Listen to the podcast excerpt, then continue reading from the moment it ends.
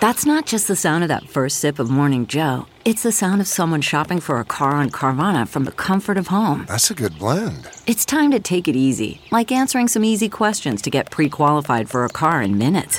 Talk about starting the morning right. Just like customizing your terms so your car fits your budget.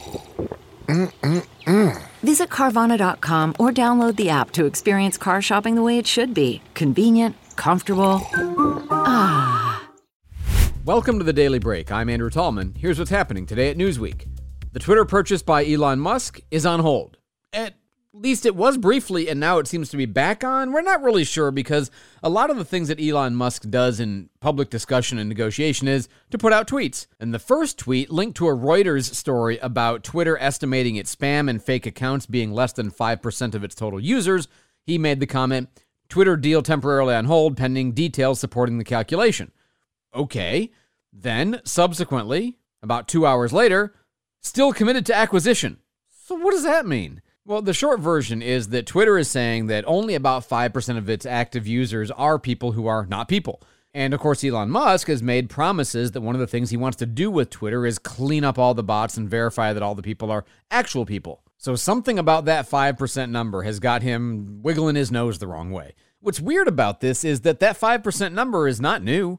That 5% number has been in their filings ever since 2019, pretty consistently over and over and over again, which they acknowledge that number might be low because they've had to make a lot of assumptions in how they calculate that number. But they've been saying that for three years, so it's not like this is news. But the weird part to me is that Elon Musk thinks the number of fake users is higher, and therefore he thinks the deal isn't as lucrative as originally intended. So, just trying to make sense of this he thought Twitter was worth more when he thought there were more fake accounts, which is weird because it means that the underlying structure of the company is actually worse. Or maybe he thought that when there were more, that there's a bigger delta, a bigger improvement that he can bring to the company by cleaning up the bots. Or maybe he's getting at some underlying pattern of dishonesty that he thinks is going on at Twitter that makes the company less valuable. I don't know. It's weird.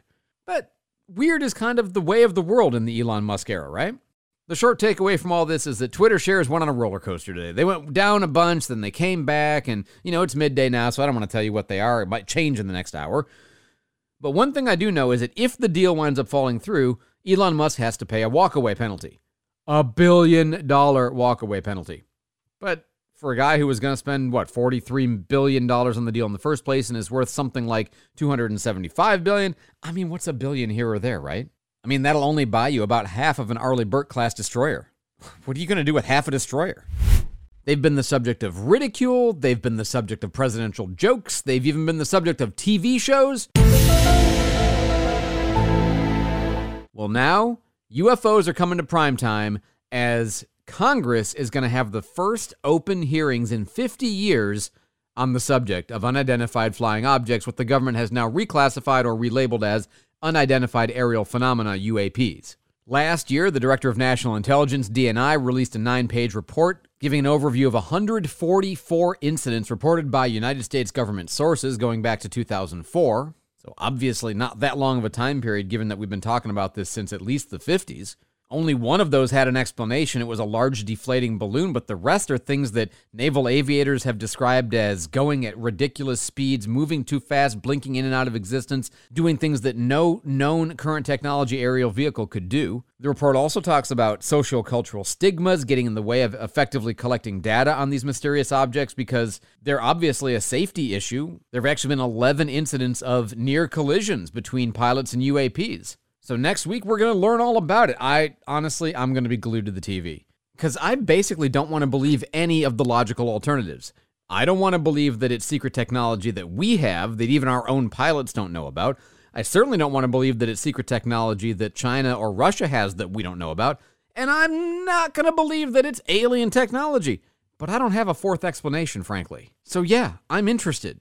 The two people participating in the hearings one will be Ronald Moultrie, Undersecretary of Defense for Intelligence and Security. He's a career veteran. He's been 36 years working on intelligence, counterintelligence, and security for the CIA and the NSA. You know, all the acronym agencies are in his back pocket. I mean, not that he controls them, I just that he has that experience, and that's his community. Scott Bray is the other person to testify. He's the deputy director of naval intelligence, which is important because so many of the reported sightings with the military have been naval aviators who saw them out to sea. And I suppose when this all comes to pass, hopefully we'll know something. And maybe the one thing that we'll know is the government's taking it seriously finally. By the way, the new office organized by the Defense Department specifically to investigate UAPs is called the Airborne Object Identification and Management Synchronization Group. Oh, these acronyms. That's the AOMSIG if you're tracking along at home. And that is under Ronald Moultrie's expertise area. So, are we finally going to see the alien spacecraft secretly hidden at Hoover Dam that Will Smith is going to use to save the planet? Eh, probably not. But are we going to get a better sense of what we do and don't know? Hopefully.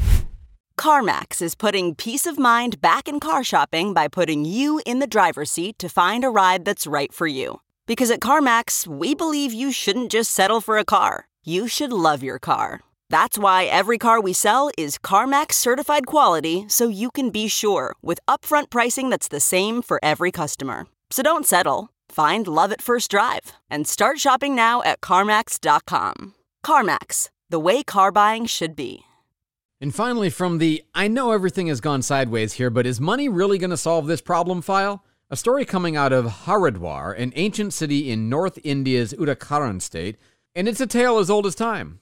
A father and a mother give birth to a son. They love their son. They raise their son. They pay for their son to go to college in the United States. He comes back. He gets married. They expect children. And six years later, nothing. Squadoosh. No kids. No satisfaction. Well, maybe not a tale as old as time. But still, in traditional cultures, the expectation of children and grandchildren and great grandchildren is, of course, pretty robust. And what they say is look, we spent all our money on you. We invested our hopes and our dreams and our future in you, and you've given us no children. We want our money back. We'd like a refund, thank you. What's the price tag of failure to produce grandchildren for this couple? Five crore. Now, I know a crore is not a unit of measurement you're familiar with. It's 10 million whatevers. In this case, it's 10 million rupees, about $645,000. So, yes, the parents who want to be grandparents are suing the children who, we don't know whether they want to be parents or not, for about two thirds of a million dollars because they were not fruitful and did not multiply. The father says he gave his son all of his money, got him trained in America, now he doesn't have anything left, took a bank loan to build a home, and they're troubled financially and personally. And the lawyer for them says this case tells the truth about society. Does it? We invest in our children, make them capable of working in good firms, and then children owe their parents basic financial care. Now, again, that is a view held very commonly in traditional cultures. Now, apparently, we don't really know why the kids haven't had children. We don't know whether it's inability, unwillingness, financial considerations, or whatever. We do know that globally, reproductive rates have plummeted. In fact, it's a really scary phenomenon because back in the 70s, you remember Paul Ehrlich and the population bomb, and he had kind of inherited the mantle from Malthus back in the day, warning that we were overpopulating. Well, it turns out that's not really the problem. The problem is we all believed that, and now we're not making enough children. And as lifespans elongate, we have the problem of caring for longer living, high cost of maintenance older folks. And so you even have places like China that had a one child policy for so long, now getting rid of that. India is kind of working in the same direction. We haven't plummeted quite as bad in the United States, but still the concern about making enough children to just replace and grow, let alone to support the aging elderly, is a real financial question. But putting aside the statistics for a moment, if your kids don't have kids, do they owe you something? I guess that's for the courts to decide in India. That's it for the daily break. Be sure to head over to Newsweek.com for these stories and more, including our growing podcast lineup. And consider subscribing to our digital and print editions of Newsweek if you haven't already. Hit the five star review before you take off. I'm Andrew Tallman. Thanks for listening to the Daily Break, brought to you by Newsweek.